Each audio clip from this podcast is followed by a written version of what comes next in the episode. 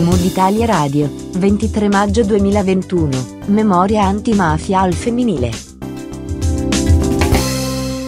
Rieccoci su Mood Italia Radio per questa giornata 23 maggio 2021, eh, una giornata che abbiamo voluto eh, chiamare Memoria Antimafia, una lunga, una lunga, maratona che stiamo facendo per la giornata della legalità in ricordo eh, sia delle, della strage di Capaci del 1992, ma in generale di tutti, eh, di tutti gli eroi, di tutta, di tutta, una memoria relativa alla lotta antimafia che è caratterizzato e caratterizza questo quasi trentennio e, e anche precedenti anni. Ehm, Oggi parleremo di mafia, sì, questo appuntamento in questa prossima mezz'ora, ma lo faremo al femminile, per cui eh, io mi eclisserò in qualche maniera, lascerò alla collega Gilda Sciortino di, di, proseguire, di, proseguire, l'appuntamento e di introdurre anche le ospiti che abbiamo, che saluto tutte quante e che, e che ringrazio. Vai Gilda. Grazie Davide, grazie a tutti e tutte quelle che ci stanno ascoltando. Oggi è una giornata particolare, piena di emozioni. La radio ha affrontato questa giornata, questo anniversario attraverso tantissimi ospiti e questo è uno spazio che dedichiamo al, al femminile eh, con delle ospiti che rappresentano ognuna un, un ambito del, del, nostro mondo. Valentina Chinnici è consigliera comunale del comune di Palermo, Rita Barbera, eh, dirigente eh, di istituti penitenziari, l'ultimo dei quali il carcere del Lucerdone, e Aida Sattaflores, artista siciliana, palermitana. Quindi uno spaccato eh, che ci può eh, dare un'idea di come eh, l'antimafia sia donna, perché comunque io quando eh, penso all'antimafia penso anche alla donna e, e intanto io vorrei partire eh, perché se abbiamo interventi brevi riusciamo anche a, mm, diciamo, a, a parlare, avere più giri di... Permetto, perdonami Gilda, sì. ricordare che è rimasta con noi in collegamento anche Angelica sì, Furnari, esatto. che è una libraia che ha intervistato poco fa Giovanni Impastato e che ha scelto di, di, accompagnarci ancora per questa mezz'ora. Mi taccio, scusate. E poi c'è Manfredi Cascino con noi. E poi c'è lui, anche Manfredi, quindi... certo. Esatto. Un applauso a tutti, ci vuole, perché sì, la rete è importante. Assolutamente. Io volevo partire con Valentina, perché quando eh, io penso all'antimafia, penso ai beni confiscati. Il Comune ha approvato il regolamento, però ha bocciato l'osservatorio che cosa è successo? Anche perché tu hai fatto ferro e fuoco eh, in da solo, ovviamente, quindi è un, un, un, pezzo importante se vogliamo capire che, verso dove andiamo. Partiamo, diciamo, intanto grazie, grazie di cuore per questo spazio, per, per questa rete, come diceva giustamente Aida Satta Flores. È bello fare veramente esserci, esserci insieme eh, perché al di là delle commemorazioni di rito è importante veramente che ci siano eh, gambe e braccia su cui si possa continuare a contare. E, io credo for- mm, for- fortemente che le gambe e le braccia debbano essere quelle di una comunità, perché da soli realmente non è retorica, non si va proprio da nessuna parte purtroppo. Allora, per quanto riguarda il regolamento, diciamo, la buona notizia è che il Consiglio Comunale di Palermo eh, ha approvato all'unanimità, quindi 40 consiglieri su 40 di qualsiasi colore e eh, appartenenza politica hanno votato questo nuovo regolamento per i beni confiscati. Quindi diciamo che è l'omaggio migliore, la memoria migliore che si possa fare di Pio La Torre, di chi uh, è morto per una cosa del genere. Oggi non corriamo più il rischio evidentemente di, eh, di essere uccisi per, per, approvare questo e questo è un segno tra virgolette di normalità di questa città che ha conquistato a duro prezzo eh, del, veramente del, del, sangue delle persone eh, che, che, hanno dato la vita per noi realmente e quindi se abbiamo potuto votare con serenità all'unanimità addirittura questo regolamento vuol dire che a Palermo qualcosa è realmente cambiato rispetto ad anni non troppo lontani. Eh, però giustamente tu dici, questo è dopo 16 anni, nel senso che avevamo già un regolamento sui beni confiscati, ma era vecchio di appunto diversi anni. Eh, la novità anche importante di questo regolamento è che i beni confiscati adesso possono andare anche, possono essere equiparati a eh, immobili cosiddetti ERP, cioè edilizia eh, popolare, no? quindi po- possono andare eh, anche a chi non ha casa. È un elemento forte di giustizia sociale, cioè il pensare che eh, l'emergenza abitativa, che purtroppo è una piaga enorme ancora della nostra città, possa avere un po' di sollievo da questa equiparazione dei beni confiscati, appunto, che eh, laddove sono beni uso abitativo andranno a uso abitativo, perché eh, così si pone fine anche a, a delle storture, perché diciamo magari eh, spesso mm, è potuto succedere che eh, appunto non, non, non, ci fosse quest'uso che eh, ricordiamocelo mh, mm, è prioritario e deve essere prioritario perché è intollerabile che ancora oggi ci siano famiglie che non hanno una casa degna di questo nome. Però, come dicevi eh, giustamente tu, Gilda, è successo qualcosa diciamo, che non avremmo voluto. Eh, devo dire che noi purtroppo al momento quella che era stata la maggioranza che aveva vinto le elezioni nel 2017 a fianco del, del, sindaco Orlando per la sua ultima sindacatura, perché ricordiamoci che non sarà più candidabile, ehm, questa maggioranza, come spesso accade purtroppo, diciamo, negli anni si è sfilacciata, adesso siamo rimasti un po' gli ultimi dei moicani, siamo in 12 addirittura, rimasti fedeli, non dico non tanto al sindaco, ma soprattutto al progetto politico che ci ha fatto vincere, per una questione di lealtà istituzionale prima di tutto verso gli elettori, almeno questo è il mio punto di vista. Se io sono stata votata da una parte, in quattro anni non me ne vado, non me ne vado, per una questione mia di dignità Ah, come apostolo, come apostolo. No, ma, ma, non per cecità, non per, per, fedeltà cieca, ripeto, ma per lealtà verso chi mi ha votato, perché mh, semplicemente non potrei spiegare perché in quattro anni diciamo chi era la persona o comunque lo schieramento e il progetto politico che io condividevo di colpo diventa il mio nemico. Non, non, non, non potrei spiegarlo in nessun modo. E quindi nonostante a volte governare è molto impopolare, lo sappiamo, spesso non è facile metterci la faccia, ma non importa, si va avanti se si è convinti di agire secondo coscienza. E quindi accaduto che nonostante sia stato votato diciamo, all'unanimità il regolamento, tutto il lavoro che era stato fatto, devo dire egregiamente, soprattutto da un collega, il collega Fausto Melluso, mi piace ricordarlo, eh, lavoro che eh, stranamente era andato avanti in una forma di partecipazione vera e attiva, raccogliendo anche input dalle associazioni che si occupano di antimafia, lo fanno in maniera seria da tanti anni sul nostro territorio, da Dio Pizzo a Libera a tante altre associazioni importanti che hanno fatto la storia dell'antimafia nella nostra città.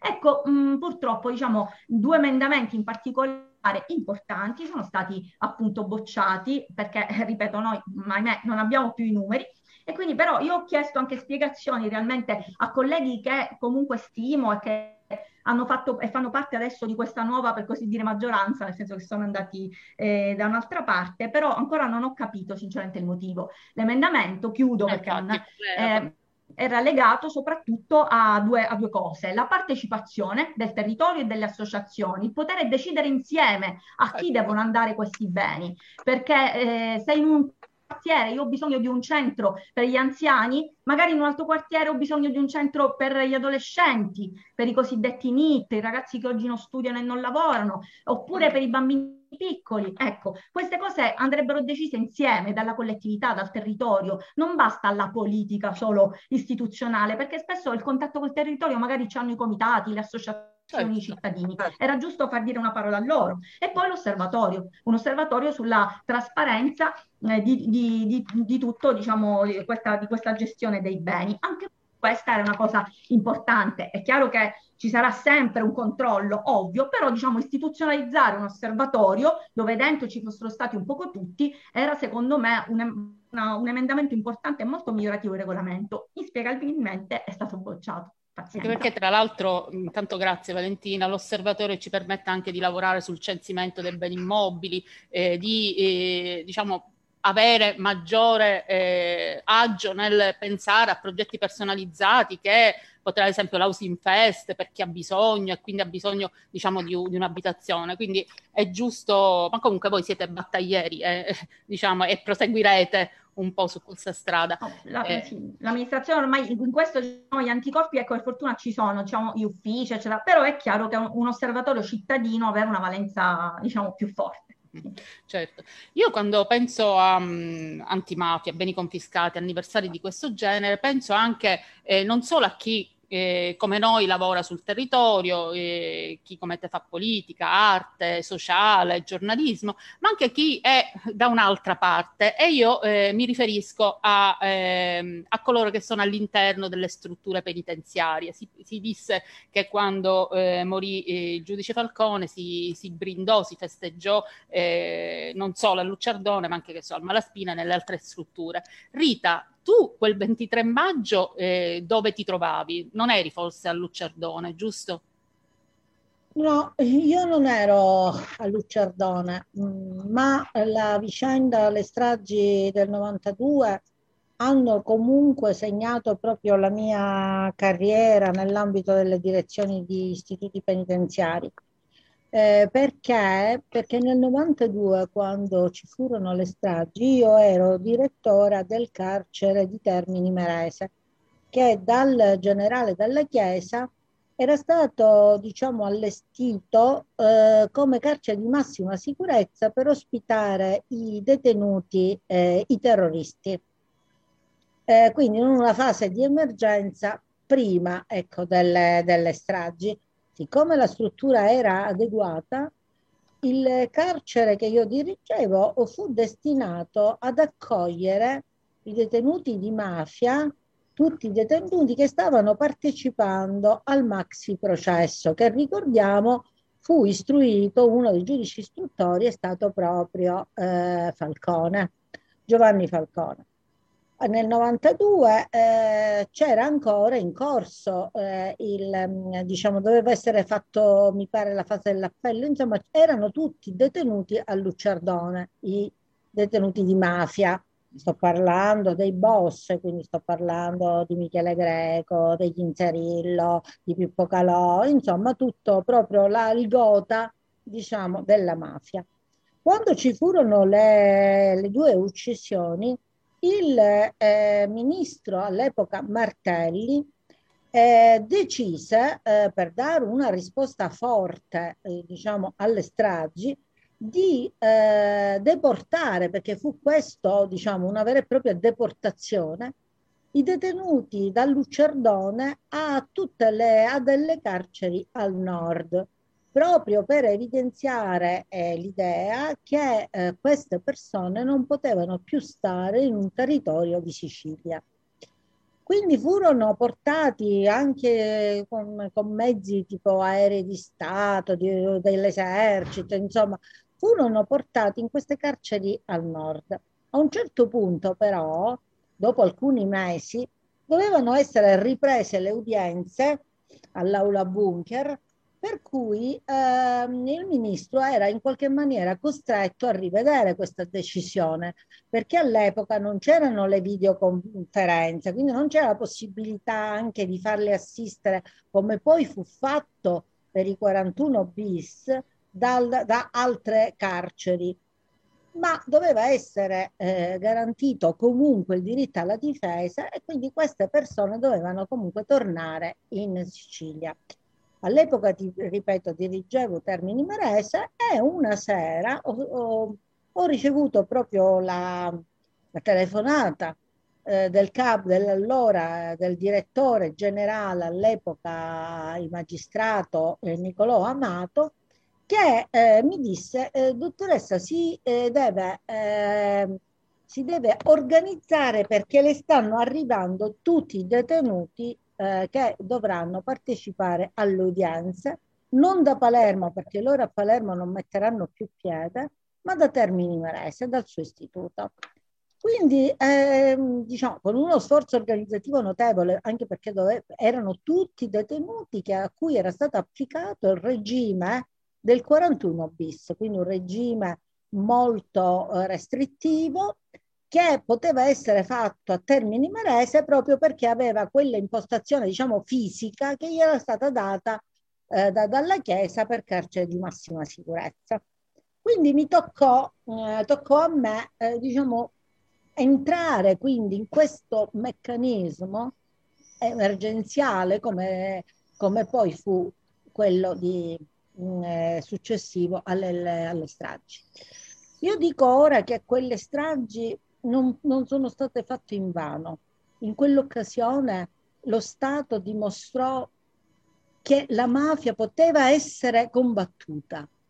Perché? Perché le carceri fino a quel momento erano state un po', dico un po' nel senso che ehm, la gestione ecco, era stata in qualche maniera anche, anche sottoposta un po' a regole dei mafiosi che, che, la, che le, le, diciamo, le, che le frequentavano. Perché? perché era molto, mm, insomma, no, lo Stato all'epoca non aveva proprio quella, uh, quella forza eh, oppositiva che eh, verso un fenomeno così radicato nella cultura mm, siciliana eh, che difficilmente, a cui difficilmente si riusciva in qualche maniera a resistere. Non sto parlando di cose illegittime, eh, ma quel eh, clima, come dire, eh, di tolleranza, ecco, che pur non essendo illegittimo, tuttavia faceva passare messaggi, eh, diciamo, distorti, ecco. Eh, all'epoca l'applicazione del 41 bis fu invece uno spartiacque per eh, tutta la, mm, per, per la rappresentazione del fenomeno mafioso. Perché la mafia ha molto fondato la sua potenza, il suo potere proprio attraverso una rappresentazione distorta, cioè di persone che in qualche maniera, come dire, capivano l'animo siciliano della Sicilia, no? E lo condividevano, di persone che riuscivano a dare ordine laddove lo Stato non arrivava a farlo insomma, padrini erano, quindi un pater era il, chi incarnava questa, questo ruolo no? così importante, così significativo.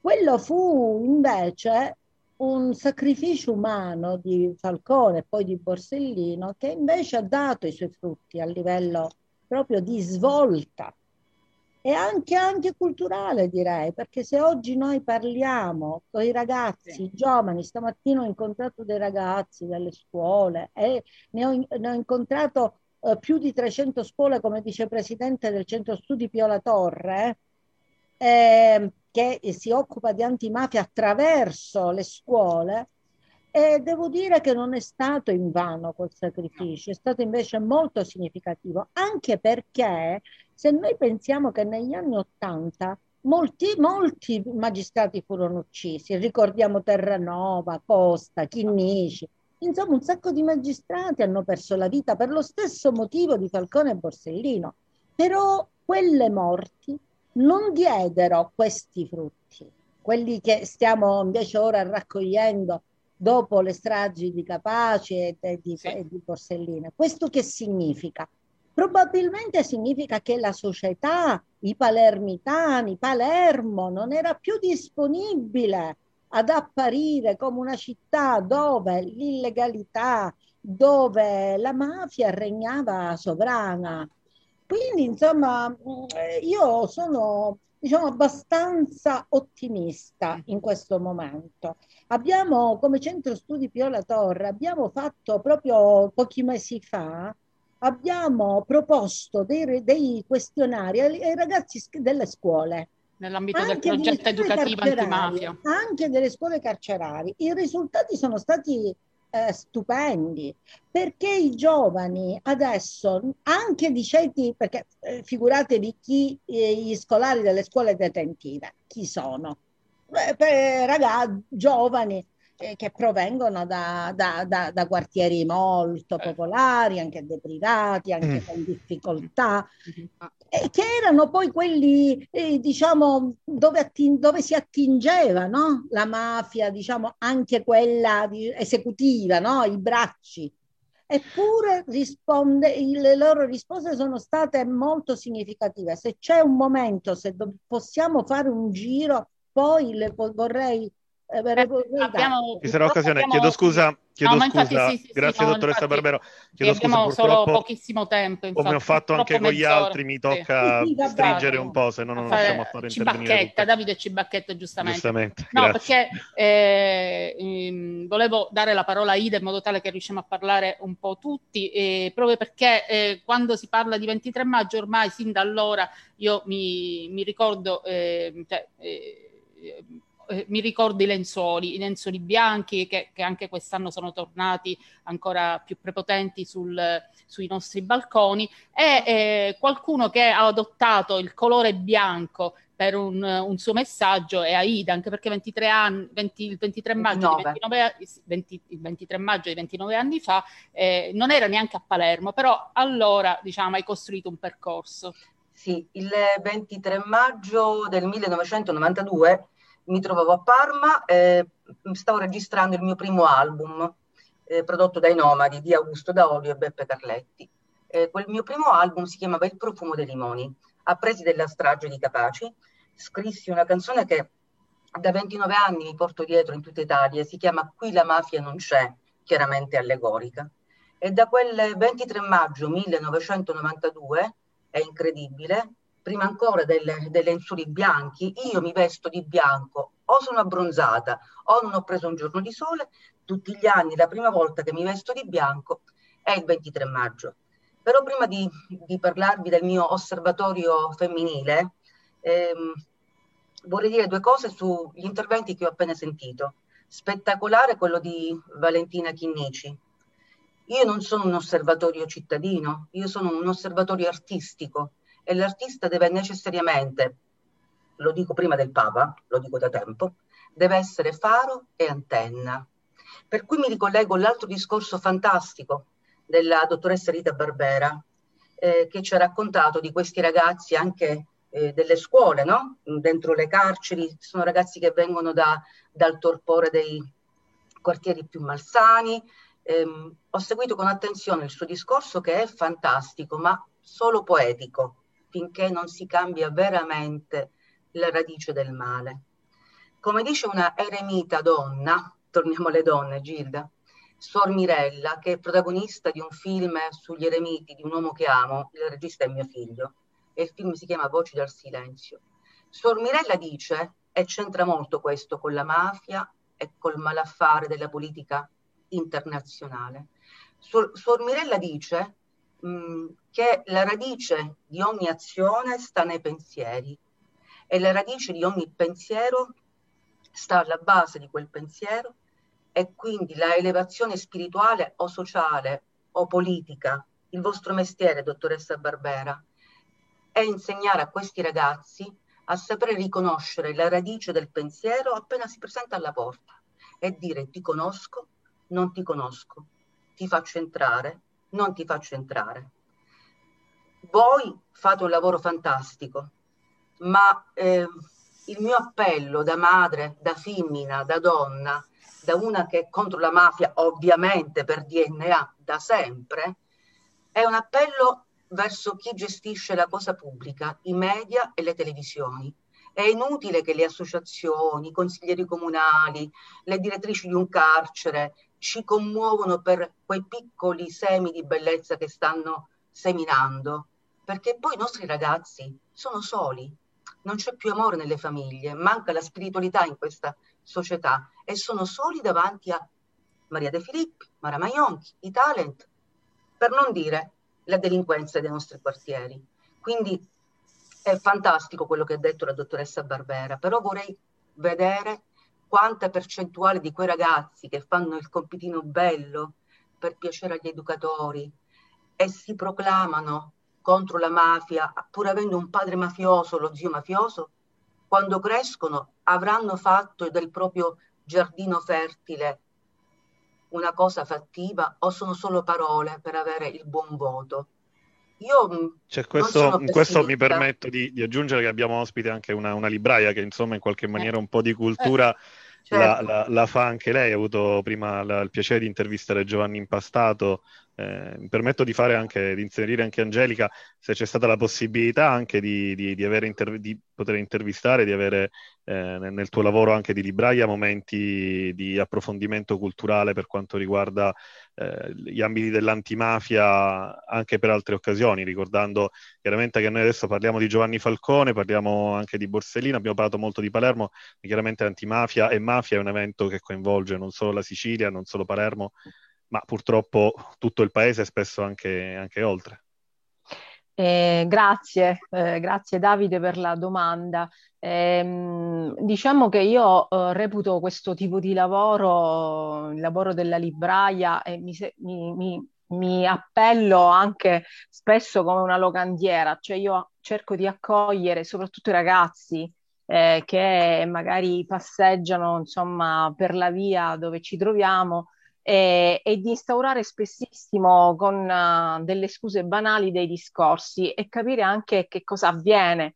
Noi abbiamo negli anni partecipato anche con delle associazioni dei progetti di legalità, e naturalmente eh, è un argomento che eh, tocca e, e, fa rabbrividire ogni siciliano che abbia un minimo di, eh, di sentimento, quello uh, delle stragi di mafia e di ciò che eh, abbiamo vissuto. Io considero, cioè, considero che io ho 43 anni e quando ad esempio è morto Peppino Impastato avevo solo 20 giorni, quindi cioè, io uh, come tutti i miei coetanei siamo cresciuti eh, in un'escalation e poi sia di eh, stragi sia di consapevolezza eh, di legalità, anche se ehm, non è soltanto appunto il, il proclamarsi eh, contro la mafia il 23 di maggio, come qualcuna delle, delle ospiti faceva notare, è nelle, piccole, nelle piccolissime cose. Non è, non è necessariamente avere eh, il parente mafioso, ma eh, avere un'abitudine alla scorciatoia, eh, almeno secondo me. Ecco, è questo che forse dovremmo eh, imparare a trasmettere alle, alle, nuove generazioni, che la scorciatoia non è mai positiva, da, andiamo a finire sempre lì, che si chiami mafia a Palermo, che si chiami in un altro modo, in un'altra uh, latitudine, insomma in un'altra zona del paese, ormai è talmente globalizzata che... Eh, Anche perché il concetto di organizzazione criminale purtroppo non si estende solo a Cosa Nostra siciliana no. o palermitana, ma purtroppo ormai è, esatto. ed è connessa a quella campana che poi in realtà è molto radicata anche in Lombardia e abbiamo, siamo accorti anche di quella calabrese che è diventata quasi eh, endemica all'interno della, di alcune cittadine, di alcune grandi città tedesche dove fa grandi affari. Tra, eh, l'altro, tra l'altro, io dicevo, eh, sì, è vero, le, informazioni, i giornalisti hanno un grande compito, la politica, però siamo prima di tutto eh, persone, individui, e quindi è un discorso di responsabilità, indipendentemente dal lavoro che facciamo. Quindi poi possiamo fare i giornalisti, i politici, dirigere un carcere, ballare, cantare, quindi prima viene la persona. Se eh, diventiamo cittadini responsabili, condividiamo e, eh, e sviluppiamo quel senso di empatia che ci consente di ognuno eh, tendere la mano verso l'altro, allora sì che eh, lì si crea cultura, eh, si lavora con i, con i giovani. E tra l'altro, eh, come dicevo prima, l'antimafia io dico perché è donna, perché io credo che il potere della parola femminile nell'affermazione di una cultura della legalità sia importante. Ricordiamo donne come Ritatria, eh, Lea. Garofalo, esatto. Felice Impastato, dovevamo avere Luisa, eh, ma tantissime altre donne che eh, hanno sacrificato anche la vita. Rita eh,